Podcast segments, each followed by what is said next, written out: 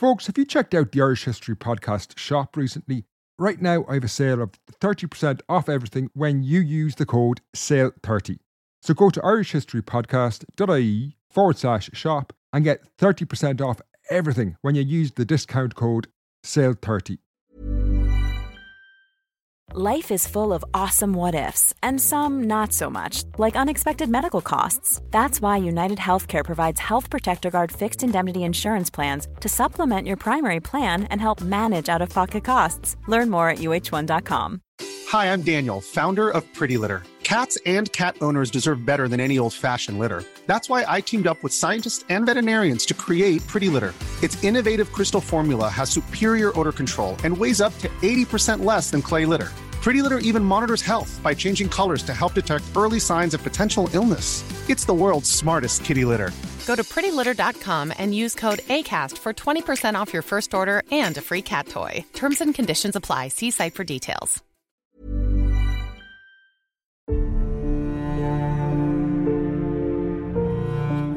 Hello and welcome to the Irish History Podcast. My name is Finn DeWire. In eighteen forty-seven, the Roscommon landlord, Captain Denis Mahon, was shot dead a few miles from his home. As news of this assassination spread, bonfires would illuminate the night sky as the people of the surrounding region celebrated Mahon's violent death. Now, while the Great Hunger of the eighteen forties transformed the lives of millions, this killing, the murder of Captain Denis Mahon, encapsulated the stark choices facing that generation of Irish people in one gripping story, which is retold in this podcast. Now, this episode is actually the studio recording of Chapter four of my book, A Lethal Legacy, A History of Ireland in eighteen murders. I'm delighted to be able to share it with you with the permission of the publisher HarperCollins, because this is without doubt my favourite chapter of the entire book, and one I think you'll really enjoy as well. Through the life of one man, it cuts to the heart of the often hard to fathom events of the Great Hunger. It also gives you a sense of what the rest of the book is like as it explores key events in our past through eighteen murders. It looks at everything from emigration to the Irish Revolution and the Troubles, each one told through, as I say, the prism of one murder. Now, once you've finished this episode, you'll find links to the full audiobook as well as the ebook and hardback below. Now is the time to get your copy, particularly if you're thinking of buying it for Christmas. Don't do what I always do, leave it to the last minute and then stress worrying if it's going to arrive on time. Just avoid that headache and panic and get your copy today. And finally, just a word of thanks if you've bought the book already. Thanks so much, it really means an awful lot.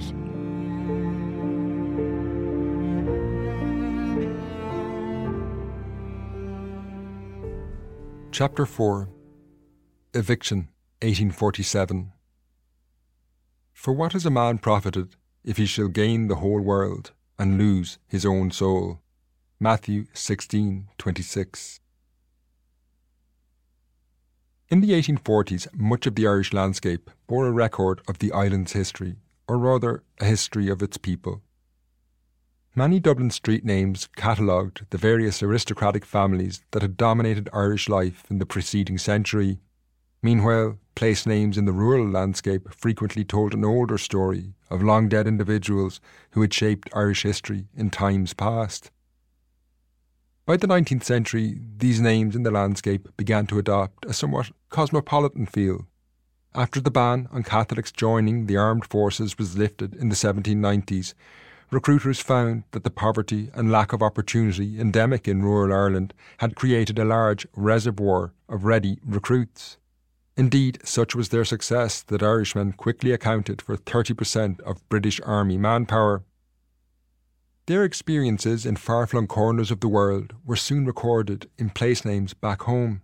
Dublin streets led the way, with Blenheim Street, Fontenoy Street and Waterloo Road, all recalling European battlefields where Irish soldiers had fought in the eighteenth and early nineteenth centuries. By the eighteen forties, the new place names evoked even more distant battlefields. In eighteen forty-two, the Khyber Pass, a narrow defile between Pakistan and Afghanistan, captured the popular imagination after a retreating British force was routed in the valley. Evocative accounts have been published in the press, and numerous locations across Ireland were named after the iconic pass in the Hindu Kush, including a hotel in the seaside resort of Doorty in eighteen forty-seven and the Vee Valley in South Tipperary, with its dramatic landscape and steep hills on either side. Then, for very different reasons, the townland of Doorty in County Roscommon was also dubbed the Khyber Pass. The area lacked the mountainous terrain of South Tipperary or the rocky escarpments surrounding Doorty. It was, in fact, unremarkable and relatively flat. The Cork Examiner noted that it is called the Khyber Pass as a police station had been lately placed in the vicinity owing to the many outrages previously perpetrated there. While it had earned a lawless reputation, the main thoroughfare through Doorty still saw considerable traffic. It was the fastest route between the county town of Roscommon and Strokestown, the most important settlement in the northeast of the county. The alternative route was twice as long. For those seeking the fastest route between Roscommon Town and Strokestown, the pass was their only option. This might serve to explain the somewhat ill-conceived decision that saw two men board a horse and carriage in Roscommon Town and set off down the Khyber Pass for Strokestown on the third of November eighteen forty-seven. That late in the year, darkness had already descended as their driver urged the horses on. His passengers, Denis Mahon, a local landlord, and Doctor Terence Shanley, the local physician, securely shielded from the cold night air by the state-of-the-art Britzka carriage. Their conspicuous vehicle, though, offered little anonymity for the wealthy passengers. As the solitary carriage passed through the darkness of the countryside, its size alone marked it out. In Roscommon in eighteen forty-seven, a county devastated by famine, few other than the local landlord, Mahon, could afford such transport. As it approached the Khyber Pass around six o'clock, those lying in wait along the road easily recognised who they were looking for. Unbeknownst to its occupants, crouched in a low position along the grassy verge was a man waiting silently for the carriage. As it passed along an isolated stretch, the darkness was momentarily broken by the flash and piercing echo of two gunshots. The bullets ripped through the wooden frame of the carriage, and as the timber splintered, Denis Mahon cried out and slumped in his seat. The landlord had been shot in the chest, and though Doctor Shanley tried desperately to help, there was nothing to be done. Mahon died on the roadside in the darkness of the Khyber Pass. In the following hours, as his body was brought back to Strokestown, news of his murder spread throughout the countryside. A predictable reaction saw bonfires start to appear across the landscape, illuminating the night sky for miles around. In what was a macabre celebration, the people of North Roscommon were welcoming the news that the widely reviled Mahon was dead. The famine conditions that had ravaged Ireland since eighteen forty-five had affected Strokestown in particular. Many held Mahon personally responsible, given he had evicted starving, impoverished tenants. Such were the levels of animosity that strength of feeling did not abate in the following days. As Denis Mahon's widow and daughter planned his funeral, they were offered no succour by the people of North Roscommon.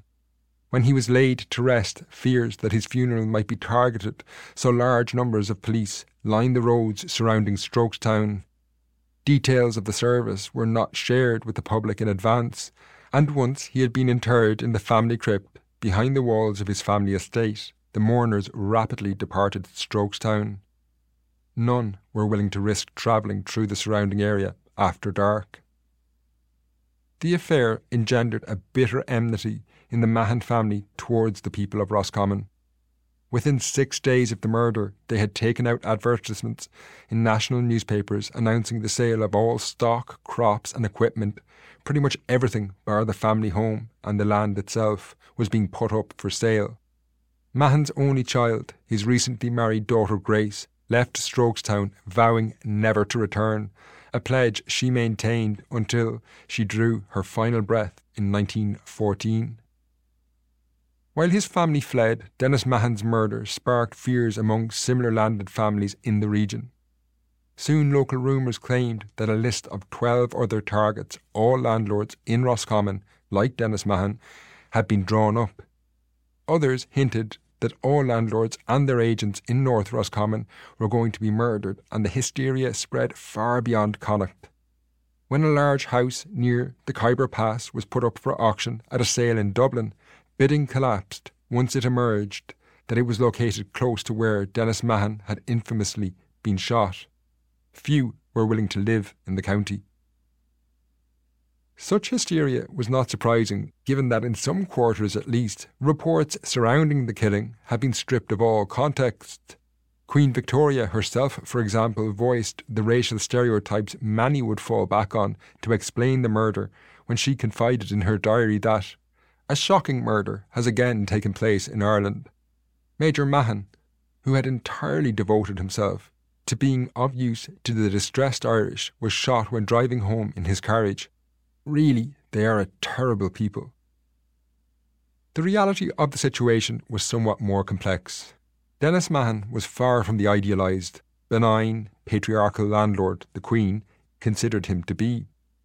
Mahon himself had known his decisions in the months leading up to his murder may have put his life at risk, and had even taken to carrying a gun with him wherever he went.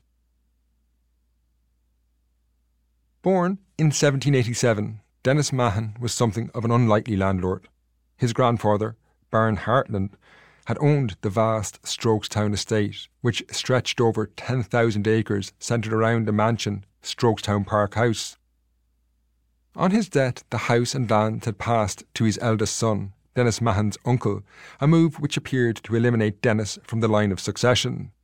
Assuming he would never inherit, Denis Mahon had instead pursued a career in the military, rising to the rank of major. Back in Roscommon, events took a somewhat unexpected course in his absence. In eighteen thirty-five, his uncle died, leaving the entire estate to his only child, Morris Mahon. But within twelve months, Morris was declared insane, and the issue of inheritance was complicated by the fact that he had no heirs.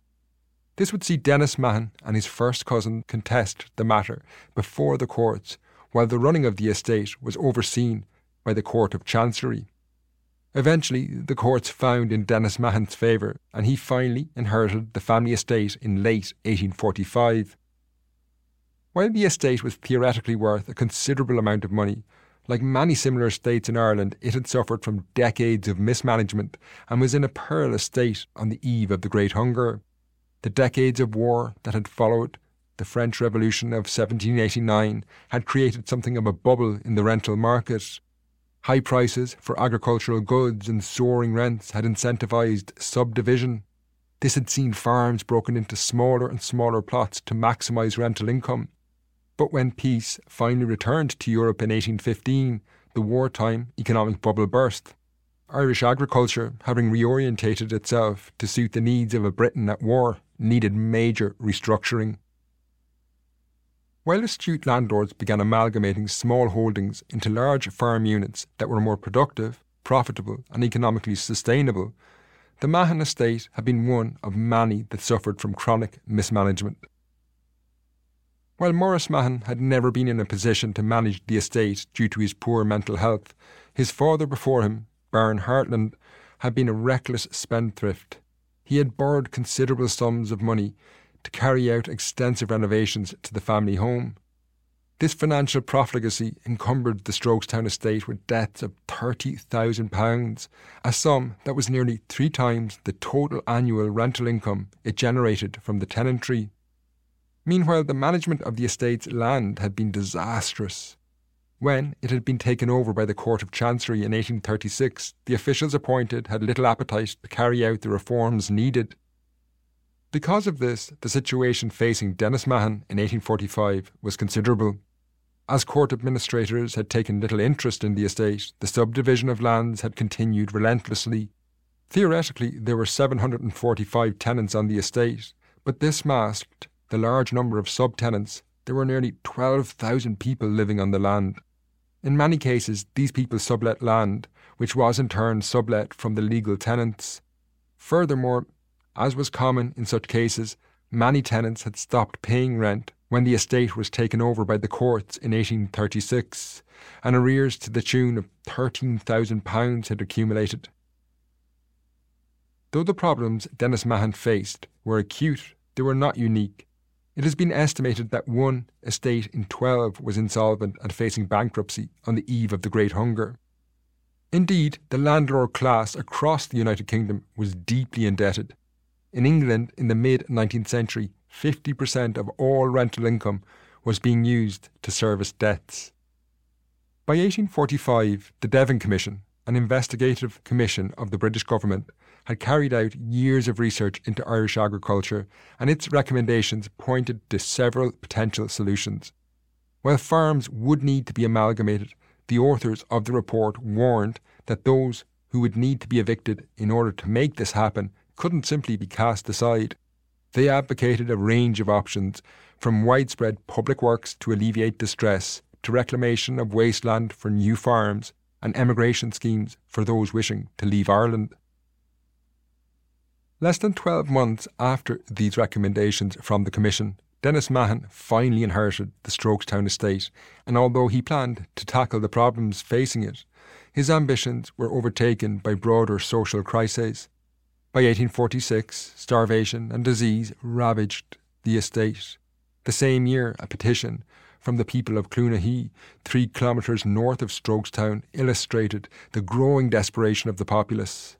Our families are really and truly suffering. We cannot withstand their cries for food. We have no food for them because our potatoes are rotten. We fear the peace of the countryside will be much disturbed if relief be not more extensively afforded to the suffering peasantry. This, however, ended with an implicit threat that the people were on the brink of violence. We are not joining anything illegal or contrary to the laws of God or the land unless pressed by hunger. Denis Mahon's own cousin in Roscommon wrote to him in August eighteen forty-six informing him of developments in the region. Matters look very threatening in Roscommon. Last week a large assemblage paraded near Castlereagh with a loaf on a pole and a placard, "Food or Blood." Nevertheless, Denis Mahon remained determined to restructure the estate, which was hemorrhaging money. Recognising that the scale of the problems needed outside expertise, he hired professional land agents from Dublin. They appointed his own cousin, John Ross Mahon, as agent. Quality sleep is essential. That's why the Sleep Number Smart Bed is designed for your ever-evolving sleep needs. Need a bed that's firmer or softer on either side? Helps you sleep at a comfortable temperature? Sleep Number Smart Beds let you individualize your comfort, so you sleep better together. J D Power ranks Sleep Number number one in customer satisfaction with mattresses purchased in-store. And now, save fifty percent on the Sleep Number Limited Edition smart bed for a limited time. For J D Power twenty twenty-three award information, visit j d power dot com slash awards. Only at a Sleep Number store or sleep number dot com. Here's a cool fact. A crocodile can't stick out its tongue. Another cool fact, you can get short-term health insurance for a month or just under a year in some states. United Healthcare short-term insurance plans are designed for people who are between jobs, coming off their parents' plan, or turning a side hustle into a full-time gig. Underwritten by Golden Rule Insurance Company, they offer flexible, budget-friendly coverage with access to a nationwide network of doctors and hospitals. Get more cool facts about United Healthcare short-term plans at u h one dot com. Arriving in Strokestown, Ross Mahon took a new approach, and his first act was to survey the entire estate before identifying its problems and advocating solutions. His conclusion was alarming. The estate, he said, was in such bad shape that it would be better to leave it lie idle than allow the vast majority of the tenants who were paupers to continue living on the land. This meant one thing: eviction. While his claim was certainly dramatic, it was rooted in a logic that was prevalent at the time. Many tenants were in no position to afford food, let alone pay rent, and by eighteen forty-seven, the trajectory and pace of events in London were incentivising eviction. In early eighteen forty-seven, the British government's intervention in the famine in Ireland was at its most effective. They had ditched the disastrous public works programme, which had in some areas aggravated the situation further by demanding the starving population carry out laborious tasks such as road building for wages too low to buy food. In its place, they introduced the Temporary Relief Act. This oversaw the opening of thousands of soup kitchens across the island, and by the summer of eighteen forty-seven, the number of deaths was in sharp decline. But this was only, as the name of the act under which it was introduced implied, temporary. It was designed simply to pave the way for what the government saw as the long-term solution. The British government increasingly wanted to absolve itself of financial responsibility for Irish famine relief. To this end, they decided that from the autumn of eighteen forty-seven, all famine relief was to be administered through Ireland's one hundred thirty poor law unions. The plan was a disaster from the outset. The poor law unions, which each administered one workhouse, had been designed to provide for around one hundred thousand people. But in eighteen forty-seven, three million or so Irish people were being fed by soup kitchens. Critically, they were funded by local taxation, and in the case of those too poor to pay, landlords were liable to pay the tax for their poorer tenants. In short, from the autumn of eighteen forty-seven, Irish landlords would face enormous tax bills, which were relative to the number of their tenants who were unable to pay taxes. This decision by the government had catastrophic consequences. It had long been recognised that many estates needed to reduce the numbers of their tenants, but landlords were now being incentivised to do this as rapidly as possible. If they evicted their poorest tenants, their tax bill would drop rapidly. This had not been lost on the architects of the plan in London. Those with their hands on the levers of power were coming to the conclusion that the famine was a unique historic opportunity to reorganise the entire agricultural economy. The influential Treasury civil servant Charles Edward Trevelyan outlined this view in late eighteen forty-seven. Posterity will trace up to that famine the commencement of a salutary revolution in the habits of a nation long singularly unfortunate. The Devon Commission, which reported its findings in eighteen forty-five, had warned about the difficulties in reorganising Irish agriculture, acknowledging it would be a long and complex affair. Throwing this caution to the wind, the British government now saw, in the famine, a mechanism for rapid transformation. Such was the fervour of some of those in power in London that they believed the hand of God was at work. Trevelyan again explained, God grant that the generation to which this great opportunity has been offered may rightly perform its part, and that we may not relax our efforts until Ireland fully participates in the social health and physical prosperity of Great Britain. To assist the likes of Denis Mahon, legislation to aid with evictions was passed. The Gregory or quarter-acre Clause stipulated that in order to receive aid from a poor law union, a person could not be in possession of a farm larger than a quarter of an acre of land. As most holdings were larger, the clear intention was to force the poor to choose between their farms on the one hand and receiving famine relief on the other, maintain their farm and starve, or relinquish it and receive famine relief. For most, this choice was no choice at all. That this would incur a huge human toll was not lost on those in power either. They saw it as inevitable. The master of Balliol College, Oxford, Benjamin Jowett, later recalled a conversation with the influential economist Nassau William Senior. I have always felt a certain horror of political economists since I heard one of them say that the famine in Ireland would not kill more than a million people, and that would scarcely be enough to do much good. The economists and politicians of Westminster didn't foresee that Denis Mahon or his ilk would rank among the casualties. While these plans were passed in the British Parliament during the summer of eighteen forty-seven, in Strokestown, Denis Mahon and John Ross Mahon were preparing to reduce the number of poor tenants and with it the tax bill the estate would be liable for. But the local population were not passive bystanders in this process. Strokestown was no different to other parts of Ireland, and secret societies had long been active on the estate. Denis Mahon, initially at least, tread carefully. Rather than launch major evictions straight away, he developed a scheme to ship thousands of his tenants to North America, a plan which was popular among those who wanted to leave but hadn't been able to afford the passage. Denis Mahon showed a degree of magnanimity by waiving the debts of tenants who owed arrears. This allowed them to sell their possessions, providing them with some money to start afresh in North America. But the landlord was not acting with humanitarian motivations. While the emigration scheme cost five thousand eight hundred sixty pounds, it had already been estimated that it would save the estate over eleven thousand pounds annually on poor law taxes, which would have had to be paid if those who left had ended up in the workhouse. To implement the plan, Denis Mahon chartered four ships to North America, offering free passage, but in the weeks before the tenants departed, stark warnings reached Ireland of what lay ahead for these emigrants in Canada, where death rates were soaring in quarantine stations.